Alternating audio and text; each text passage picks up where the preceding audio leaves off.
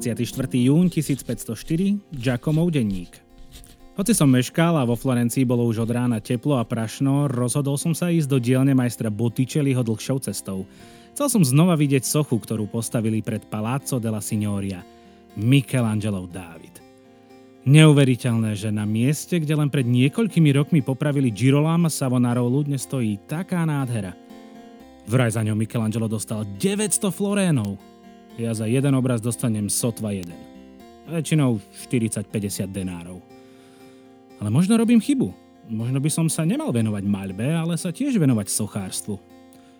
Porozprávam sa o tom dnes s Luigim. Máme sa stretnúť na bankete v Spolku svätého Lukáša. Je sviatok patrona nášho mesta, Jána Krstiteľa. Hoci už majster Botticelli vo svojej dielni nepracuje, ako jeho žiaci máme stále výhody aj v podobe takýchto pozvaní.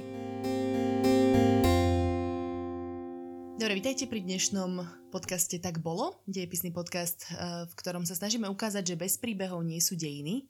Mohli ste počuť príbeh Giacoma, ktorý žil v tisícpäťstoštyri A, a vlastne bol nejakým spôsobom umelecky kreatívny. A to už vám možno môže tak ako keby napovedať, o čom sa dneska budeme rozprávať aj to s mojím hosťom, kolegom, historikom Jurajom. Vítaj. Ďakujem. Ozývam sa, som tu. Čiže dneska máme takú veselšiu tému. Budeme sa veľa baviť o umení a o ľudskej kráse. Tak možno začneme vlastne tým, že renesancia, to slovo, čo to znamená? Renesancia znamená znovuzrodenie. Je to francúzske slovo, napriek tomu, že renesancia sa v skutočnosti zrodí v Taliansku, tak ten názov vznikne trošku neskôr. A ja mám rád to pomenovanie kultúrna epocha, aj keď v skutočnosti... Je to také nabubralé trošku, ale... Taká pou, tak poučkovsky to znie, tak školsky.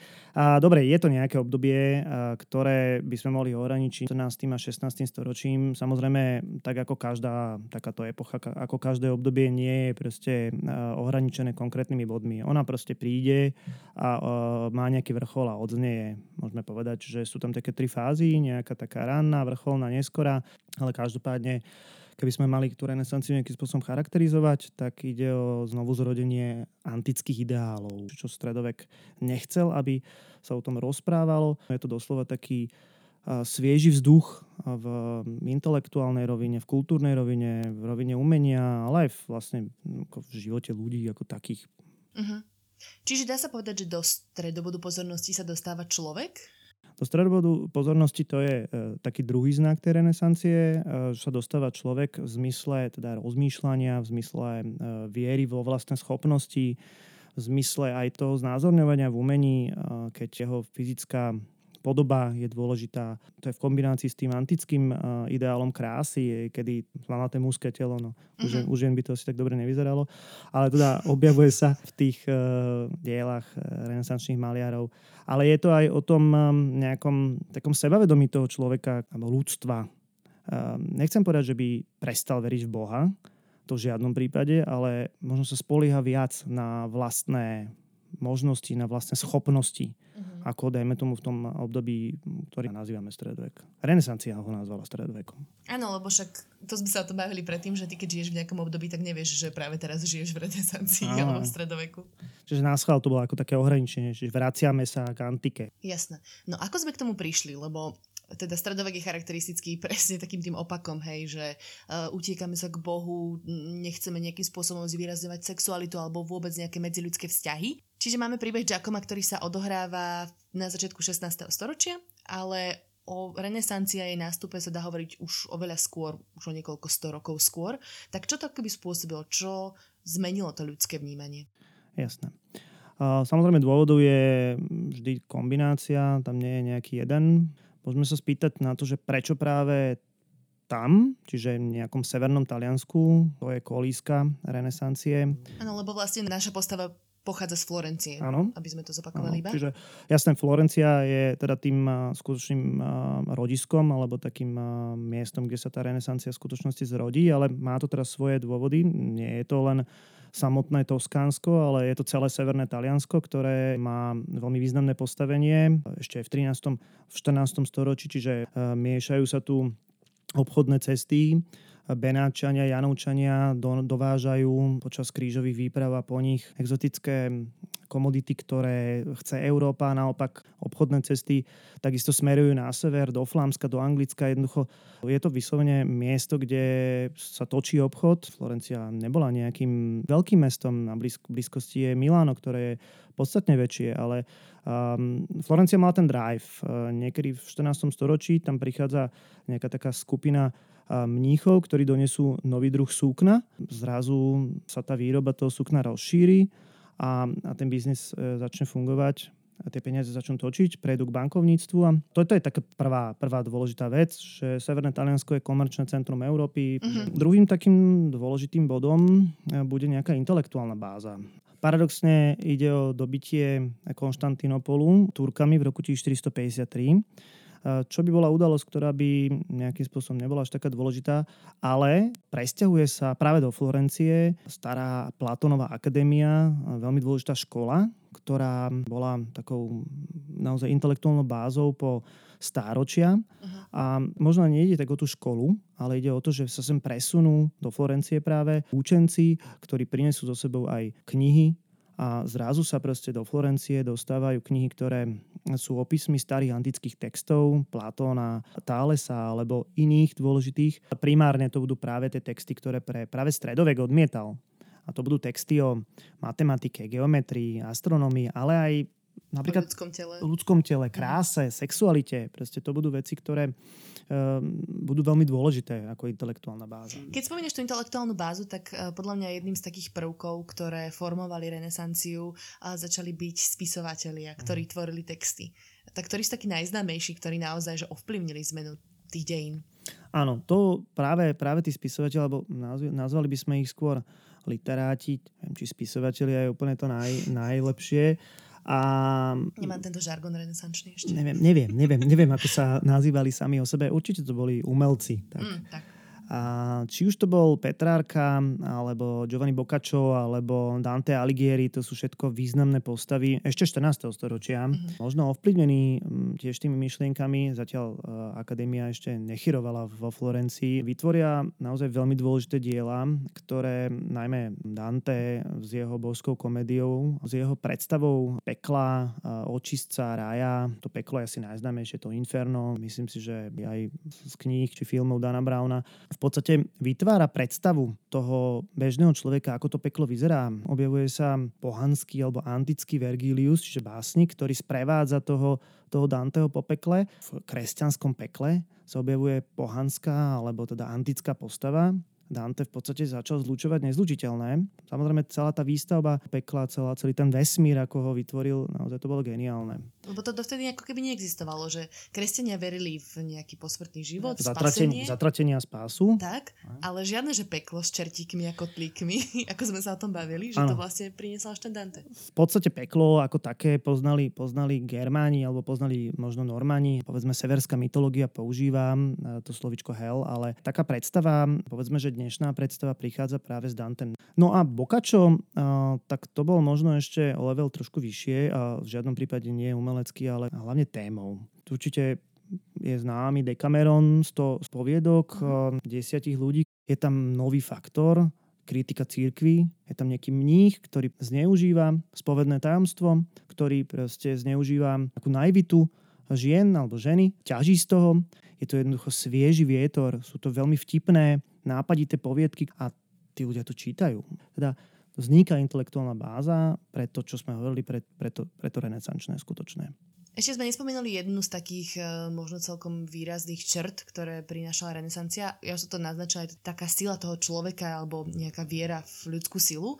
A to spôsobilo aj to, že ľudia prežili mor. Ano. No nie všetci, ale zvládli to, dostali sa cez toho, si to naozaj vyhladilo. Akú veľkú časť Európy? No, hovorí sa sedemdesiat až dvesto miliónov ľudí na svete, takže tie percentá sa dosť líšia. Niekedy sa hovorí dokonca o dvoch tretinách populácie Európy.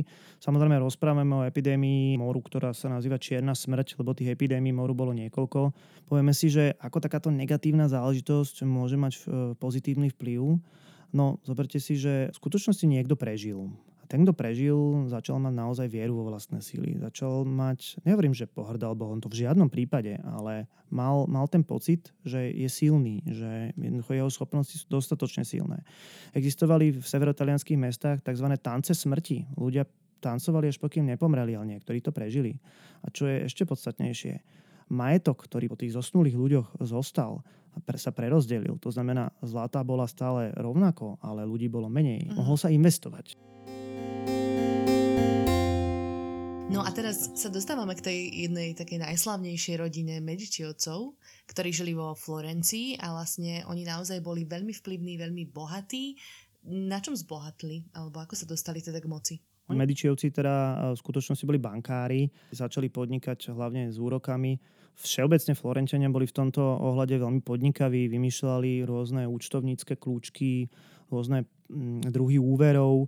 Ono to bolo v podstate v danej dobe celkom dôležité, keď, keď ste mali pobočky po celom Taliansku, vložili ste peniaze na jednom mieste a mohli ste vyvierať čisto teoreticky na druhom mieste. Nemuseli ste tie peniaze prevážať, čo bolo de, de facto nebezpečné. Mm.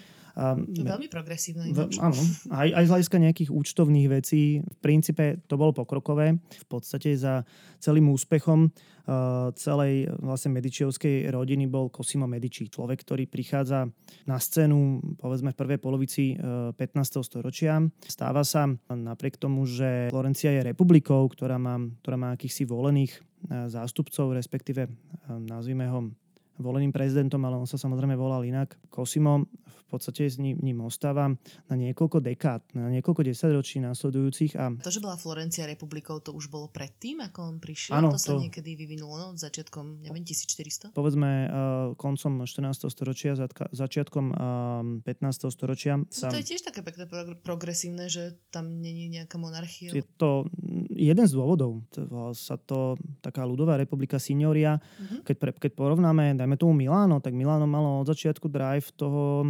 kráľovstva alebo nejakej monarchie. Florencia v tomto prípade bola veľmi progresívna. No a ten Cosimo v podstate tak trošku aj ťažil z toho, že to bola, že to bola republika, že teda mohol popoťahovať nitky, samozrejme uplácal, samozrejme uh-huh. poznal tých správnych ľudí, vedel ako na nich. Práve počas vlády Cosima prichádza do Florencie spomínaná akadémia platonská z Konštantínopolu, čo je veľmi dôležité, pretože vlastne tým pádom vo Florencii sa pohybujú študenti, vo, Fl- vo Florencii sa pohybujú učitelia. Cosimo sa stáva podporovateľom umelcov, či už je to Brunelleschi, ktorý dostáva kopulu známeho florenského domu práve za, za Cosima. Cosimo k tomu prispieje nemalou mierou, aj finančnou, samozrejme aj, aj vplyvom. A to bol vtedy naozaj veľký pokrok, lebo to bola taká kopula, ktorá myslím, že bola taká prvá na svete, taká veľkolepá, ako keby naozaj, že obrovská kopula, o ktorej si mysleli, že to nemôže držať. A vlastne mu to držalo, ešte to aj nádherne vyzdobili znútra. Áno, vyrobil geniálne, použil pritom rôzne nové, nové vynálezy. Dodnes to drží príjm, to znamená, dodnes je to obdivované mm-hmm. a, a mohol za to vážne Cosimo, takže... A prečo sa vôbec rozhodol podporovať tých umelcov? Čo v tom videl nejaký zisk? Vieš, lebo tak bol bankár, bol obchodník, takže o čo mu išlo? Asi prirodzene mal záujem, určite mal prirodzene záujem o, o rozvoj takých iných vecí. V podstate by sme ho možno nazvali filantropom. No, to je renesančný filantrop. Tak, tak. Jednoznačne tých peňazí bolo toľko, že v podstate to berme aj ako zábavu pre, mm-hmm. pre bohatých. Vytvoril nejaké centrum, uh, myslím tým ako nejaký palác, kde sa združovali umelci, kde, kde prichádzali tí umelci, kde dostávali vzdelanie. On bol obklopený aj povedzme filozofmi, učiteľmi a tí mladí umelci sa tam učili, že nasávali aj tie ostatné veci, myšlienky. A nasávali aj vo všeobecnosti, podľa mňa. Určite áno, určite. Na všetkých tých večierkoch. Bolo tam, tam bolo dosť alkoholu, no ale tak to necháme už tak. Hej, čo vďaka podpore Medičiovcov vzniklo? A to si dáme teraz iba taký krátky prierez. Už sme spomenuli teda Brunelleschiho Duomo, to je teda nádherná katedrála uprostred Florencie. Ešte aké sú také sochy alebo nejaké diela, ktoré boli významné? No, samozrejme, Medičiovci ako takí, nie len Cosimo, ale teda jeho syn Piero a potom ďalší potomok Lorenzo, ten je dôležitý, Lorenzo nádherný, ten prichádza na scénu v druhej polovici pätnásteho storočia, tak na jeho dvore budú tvoriť Botticelli, bude tam Michelangelo, bude tam Leonardo, vzniknú samozrejme aj umelecké diela, teda keď už sa rozprávame o tej Florencii, tak to sú práve tie Botticelliho obrazy, či už je to Zrodenie Venuše alebo Primavera, to sú veci, ktoré vznikajú ako hodnotné odkazy Medičiovcov. ale samozrejme musíme rátať aj výchovu tých mladých umelcov. štrnásteho júla tisícpäťstoštyri, Giacomov denník. Spal som sotva niekoľko hodín, ale aj tak nie som unavený. Domov som prišiel nad ránom. Bola to neuveriteľná noc. Definitívne som sa rozhodol stať sa sochárom a naučiť sa vyobraziť ľudské telo tak, ako to dokáže majster Michelangelo. Nikto sa to nesmie dozvedieť, ale dopočul som sa, že majster chodieval študovať tela mŕtvych do márnice, aby zistil, ako pracujú svaly, kosti, šľachy a aby ich dokázal dokonale vytesať do mramoru. Ale teraz to podstatné. Luigiho bratanec stráži jednu márnicu a dnes v noci ma prvýkrát pustil dnu, aby som sa učil podobne ako majster. Veľmi som sa bál, keď som kráčal pomedzi stoly, kým sme rozrezali ruku a stiahli z nej kožu, pomodlil som sa. Tiene na stenách, strašidelné ticho a smrad. Musel som si na začiatku poriadne odpiť z vína a na nos a ústa som si uviazal šatku, ale vydržal som. Luigiho bratanec ma zdiera. Musím mu zaplatiť vysokú sumu vždy, keď budem chcieť prísť, ale na peniaze nedbám. Vlasy mám celé dolepené od vosku, ktorý mi kvapkal na hlavu, kým som kreslil svaly ruky, z ktorej sme stiahli kožu. Chrbát a ramená ma bolia od toho, ako som bol celú noc sklonený nad telom, ale som šťastný. Ešte som sa chcela spýtať v rámci Medičiovcov. Ja som doč- sa dočítala taký fun fact historický, že mali okna na paláci, čo bolo naozaj že jedinečné, lebo vtedy to vôbec nebolo bežné mať okna, to bolo akože naozaj znak nejakého bohatstva a mali tam veľmi špecifické tesnenie. Um, ty asi rozprávaš o skle. Okna podľa mňa na paláci mali všetci, ale pekne. Rozprávaš o sklenenej výplni. Uh, naozaj... Ja som za tú hlúpu ináč. Aj. A, a všeobecne sa predtým používali prasačie črevá a, ako náhrada toho. A, náhrada čoho? Náhrada skla. Vlastne pred... Natiahnuté prasačie Nas... črevá. Áno, dávalo to taký matný, matný efekt. Trošku, a, ale to bola samozrejme pre tých nemajetných, lebo to sklo uh, ako také bolo dôležitá dovozová komodita z počiatku, neskôr samozrejme tie sklárne vznikajú po celej Európe, ale povedzme, že to sklo dorazilo povedzme z Malej Ázie. Uh-huh. A dávalo im to ten príjm tých naozaj bohatých ľudí, ktorí žili v luxuse. Ako dlho sa im podarilo vlastne takto sa udržať pri moci vo Florencii? No, samozrejme ono to malo aj uh, efekt, žiť v luxuse, obklopovať sa umelcami a filozofmi a učiteľmi. Istým typu ľudí to samozrejme bolo trňom v očiach. Reprezentovali ich najmä taký mních, ktorý sa volá práve Savonarola. Spomínali sme aj v príbehu. Spomínali sme aj v príbehu. On bude pozvaný do Florencie práve Lorencom, práve pre jeho veľmi dobré kázne. Napokon sa to Lorencovi, respektíve jeho synovi, ktorý nastupí v roku štyristodeväťdesiatdva, vypomstí, pretože Savonarola bude fanatizovať davy svojimi omšami a napokon to skončí vyhnaním Medičiovcov z Florencie. Naozaj musia opustiť mesto. Ich palác bude zničený a na niekoľko rokov sa samotný Savonarola ujme moci v meste, dojde k ničeniu tých renesančných umeleckých diel, teda aj tí učenci, respektíve tí umelci, ktorí boli na dvore Medičiovcov, samozrejme museli utiecť tiež. Uh-huh. Ty si mi spomínal, že niektorí boli natoľko sfanatizovaní, že začali likvidovať svoje diela. Áno, niektorí doslova pálili demonstratívne svoje diela. Samozrejme, tá vláda Savonarolu nevydrží dlho, napokon ho Florentiania unavení nejakým tým náboženským fanatizmom, napokon ho zvrhnú, dokonca ho upália. A vlastne je znovu nastolená republika. Na, na, na najbližších pätnásť rokov to bude taká celkom zlatá éra, kedy tam bude pôsobiť aj Michelangelo, aj Leonardo. Áno. A kým sa teraz dostaneme postupne, uh, tiež sme si teda vypočuli ďalší príbeh nášho fiktívneho muža, umelca, ktorý uh, teda sa rozhodol, že možno by išiel za sochára.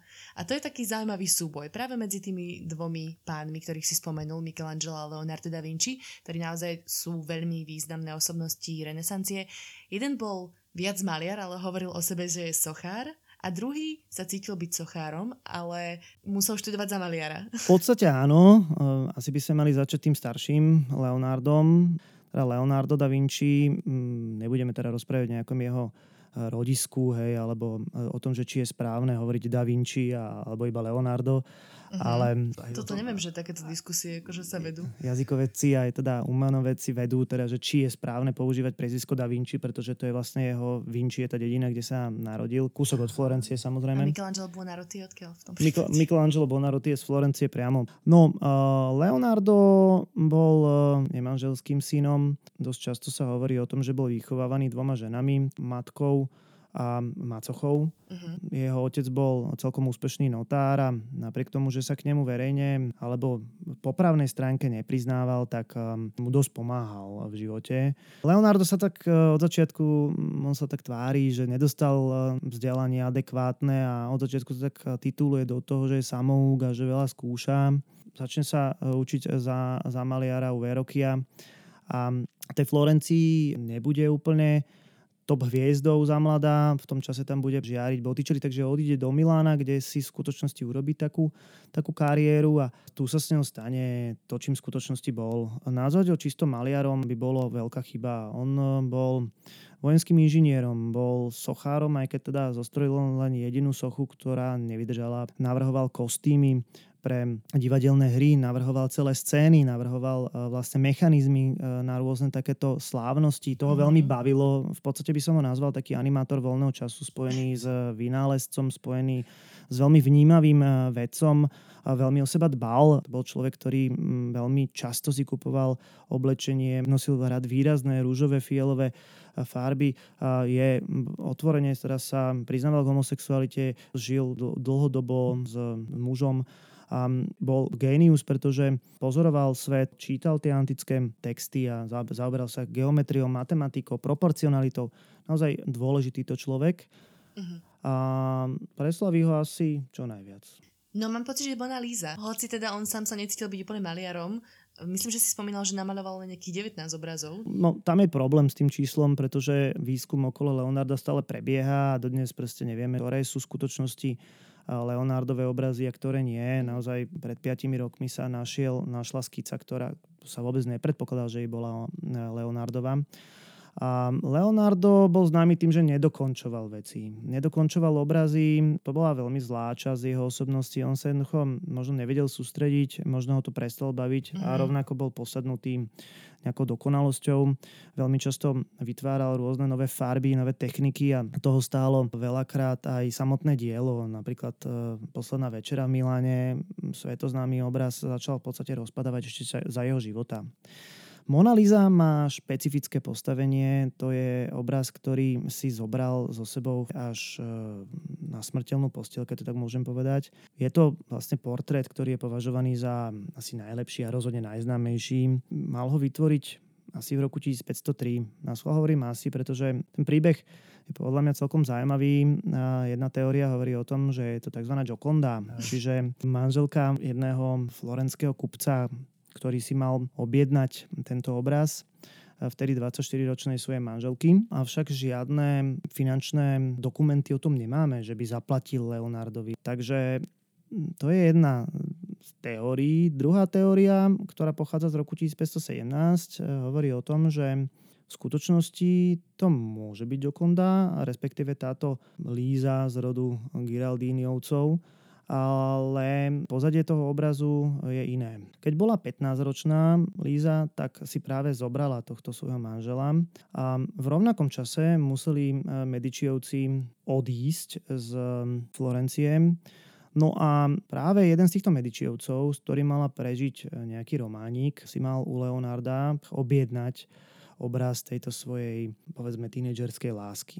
To by bol dôvod, prečo by Leonardo vôbec bol schopný aj ochotný pristať, keď tvoril Monu Lizu, už mal celkom veľké meno. Takže môžeme sa baviť o tom, že či si mohol vyberať alebo nemohol vyberať, ale keď mu to povedal niekto z Medičijovcov, tak mohol na to zareagovať skôr. Jeden príbeh nevylučuje samozrejme druhý. Uh-huh.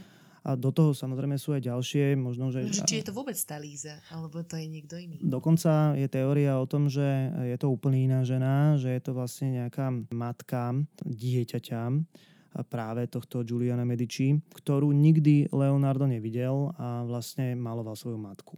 A nakoniec vlastne ten kupec ten obraz si ani nenechal, alebo kdokoľvek si ho už objednal, ale ako si spomínal, tak Da Vinci si ho zobral so sebou až na smrteľnú posteľ vo Francúzsku a preto vlastne Mona Lisa je uložená v Louvre. Neskôr, nie, áno, neskôr ju kúpi francúzsky kráľ a už e, zostala vo Francúzsku. Leonardo e, bude aj e, v službách francúzskeho kráľa. Mhm. Poďme k tomu bodu, kedy sa Leonardo da Vinci stretol s Michelangelom, Buonarrotim, no nie, hovoríme celými menami. A, áno, Michelangelom sa samozrejme stretli niekoľkokrát. A nemali sa radi moc za začiatku, že?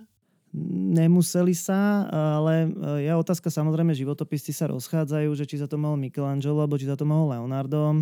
Ja si myslím, že to bolo tak päťdesiat na päťdesiat. Michelangelo bol úplne iný typ človeka ako Leonardo. Nedbal o svoj vzhľad.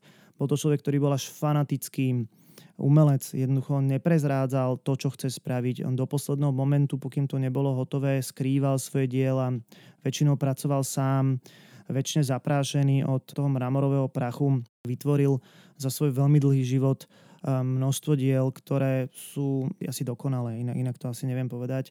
Napriek tomu, že hovoril o sebe, že vyslovene sochár, vymaloval strop aj jednu časť Sixtínskej kaplnky, čo dodnes je považované za vrchol. Veľa autorov po ňom hovorí, čo my môžeme robiť, veď ten Michelangelo namaloval tie väčšinou teda mužské tela dokonalé. Proste to sú obrík, to sú svalnatí muži, ktorým ako ťažko im niečo uprieť. Uh-huh. Alebo ťažko niečo dokonaliť. Michelangelo nemaloval, nevedel malovať ženy, ani nepovažoval to za moc vhodné, napriek tomu, že ich namaloval niekoľko, ale máte pocit stále, že je to muž. Svoju homosexualitu v podstate tajil, sám sa za ňu trestal, žil aj so ženou, zarobil za svoj život veľmi slušné peniaze, ktoré ale väčšinou schosnoval jeho otec. A no, on ich nejako podporoval, tú svoju rodinu, rodinu aj no, svojich súrodencov. Že... Stret, stretli sa práve vo Florencii, povedzme po tom roku tisícpäťsto, kedy Michelangelo bol mladším samozrejme a Leonardo sa možno chcel tak titulovať za jeho nestora. Došlo k takému konfliktu, myslím tým na verejnosti. Mm.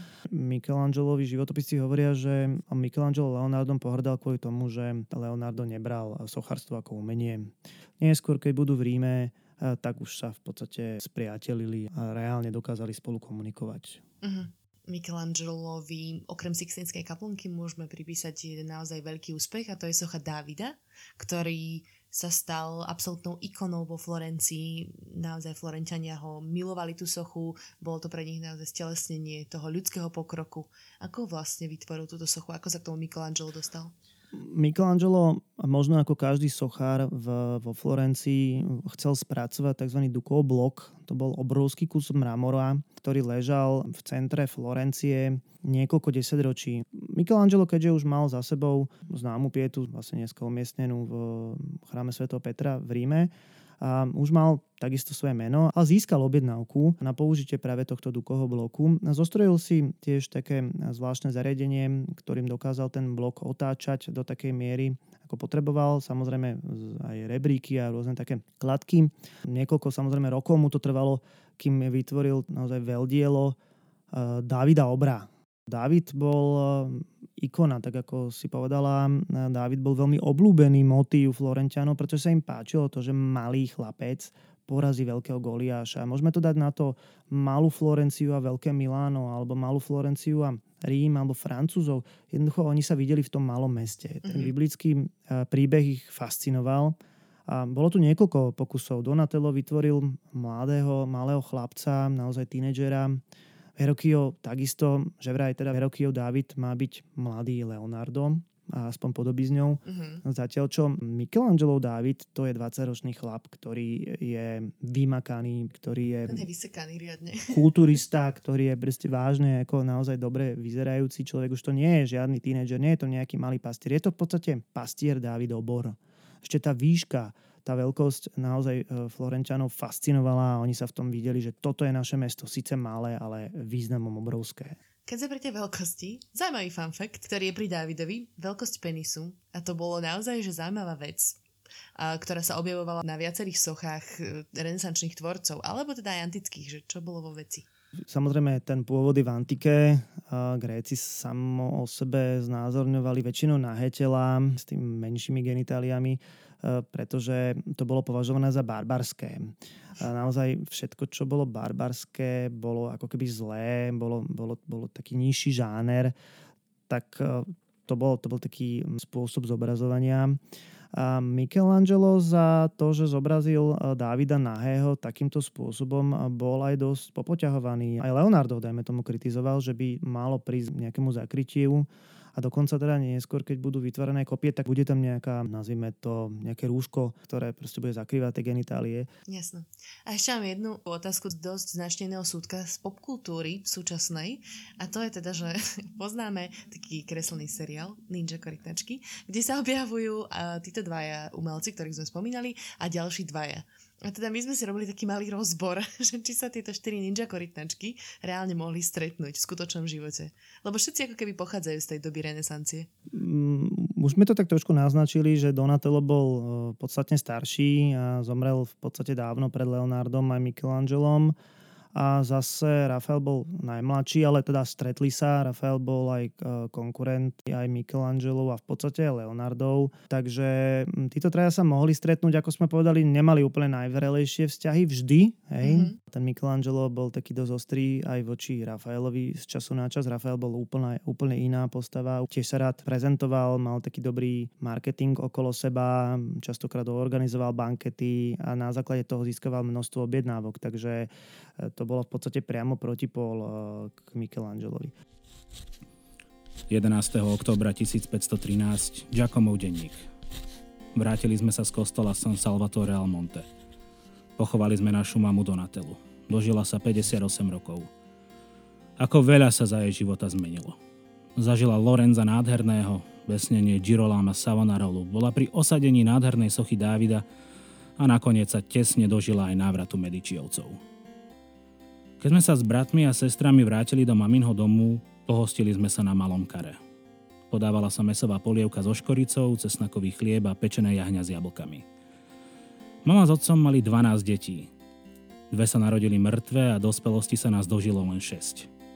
Mama rodila neustále. Kým bola tehotná, rovnako ako všetky šľachtičné, nevychádzala z domu. Vždy ju však zaujímalo, čo sa v meste deje. Pamätám sa, ako som jej rozprával o Michelangelovej soche Dávida a ako sa tešila, kým konečne porodí, aby sa na ňu mohla ísť pozrieť. Marko sa narodil predčasne, o dva mesiace, ako by jej to chcel dopriať čím skôr. Takmer neprežil, ale nakoniec ho dojky vypiplali. Tešila sa aj vtedy, keď som jej povedal, že budem sochárom. Hoci to mnohí považovali za menej cennejšie ako maľbu, ona nie. Dlho som vo Florencii nebol. Vybral si ma mecenáš v Benátkach, kde som preňho tesal sochy viacerých svätých. Tam to teraz žije. Florencia oproti Benátkam pôsobí ako unavené mestečko. Alebo sa to možno zdá iba mne. Bol som roky preč, ale jednak sa mi už práca skončila a jednak kvôli mame som sa vrátil. Prenajal som si dielňu a hneď zajtra začnem vyberať mramor na jej náhrobok. Vypočuli sme si tretiu časť príbehu nášho hrdinu Giacoma, ktorý už teraz ako starší umelec um, spomína na svoju matku. A tu tak keby tak priamo premostíme vlastne na ten taký bežný život ľudí, ktorí žili počas renesancie. Uh, rozprávali sme sa veľa o živote umelcov a teda umelci sú ako keby taká nejaká nová vrstva, ktorá vzniká, z remeselníkov vznikajú umelci. Čo robili iní ľudia? Ako napríklad vyzeral taký bežný renesančný človek? Tu si veľmi dobre povedala, že, že z remeselníkov sa stali umelci. Si ma dobre naučil. Pretože to, to bolo veľmi ovplyvňujúce. Bežný človek samozrejme bol takýmito novotami ovplyvňovaný. Samozrejme musíme sa zamyslieť nad tým, že čo bolo jeho zamestnanie. Keď to bol vojak, tak to bol nejaký žoldnier, ktorý pravdepodobne bojoval v nájomnej armáde. V tom čase to bolo veľmi populárne si najímať armády, hlavne teda v tej prvej polovici pätnásteho storočia. Keby sme sa pozreli na ženu renesančnú, jej život sa líši, aj nelíši od tej stredovekej. Závisí od toho, takisto aj od nejakého spoločenského statusu. Keď to bola šlachtičná, mala ten život v podstate vopred nalinkovaný, mala vopred vybrané, kedy sa vydá. Väčšinou to teda bolo, povedzme, v pätnástich rokoch, kedy je bolo dohodnutý nejaký sňatok. Otcovia žien pri vydaji museli platiť nejaké veno, veľké peniaze. Mnohokrát vyšlo len na jednu dceru, keď boli viaceré.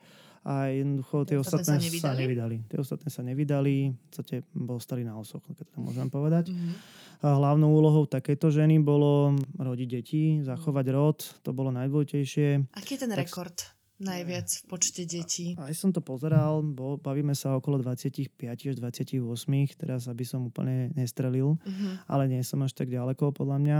Tých detí bolo naozaj neurekom. Samozrejme, bolo dôležité mať deti, veľa detí, pretože nie každé mohli dospieť. Jednoducho choroby a horšia výživa, by som povedal. Mnohokrát tie deti pripravili o život. Aj samotná žena bola ohrozená svojim tehotenstvom. Rozprávame sa stále o šlachtičnej. Keď nakonale sa zistilo, že je tehotná, tak bola v podstate priputaná na lôžko vo svojej izbe, kde prijímala návštevy svojich kamarátok alebo svojich známych a zostala tu v podstate do porodu, aby sa minimalizovalo riziko nejakého potratu. V príbehu sme mali spomínanú dojku. To bol proste fenomén, ktorý existoval aj predtým, aby sa skrátila doba, kedy nemôže mať deti, keďže by nemohla otehotneť počas kojenia, tak sa používali dojky a mnohokrát to proste boli nejaké dedinčanky, ktoré boli schopné odstaviť vlastné dieťa a dojiť nejakého šlachtica. Mm.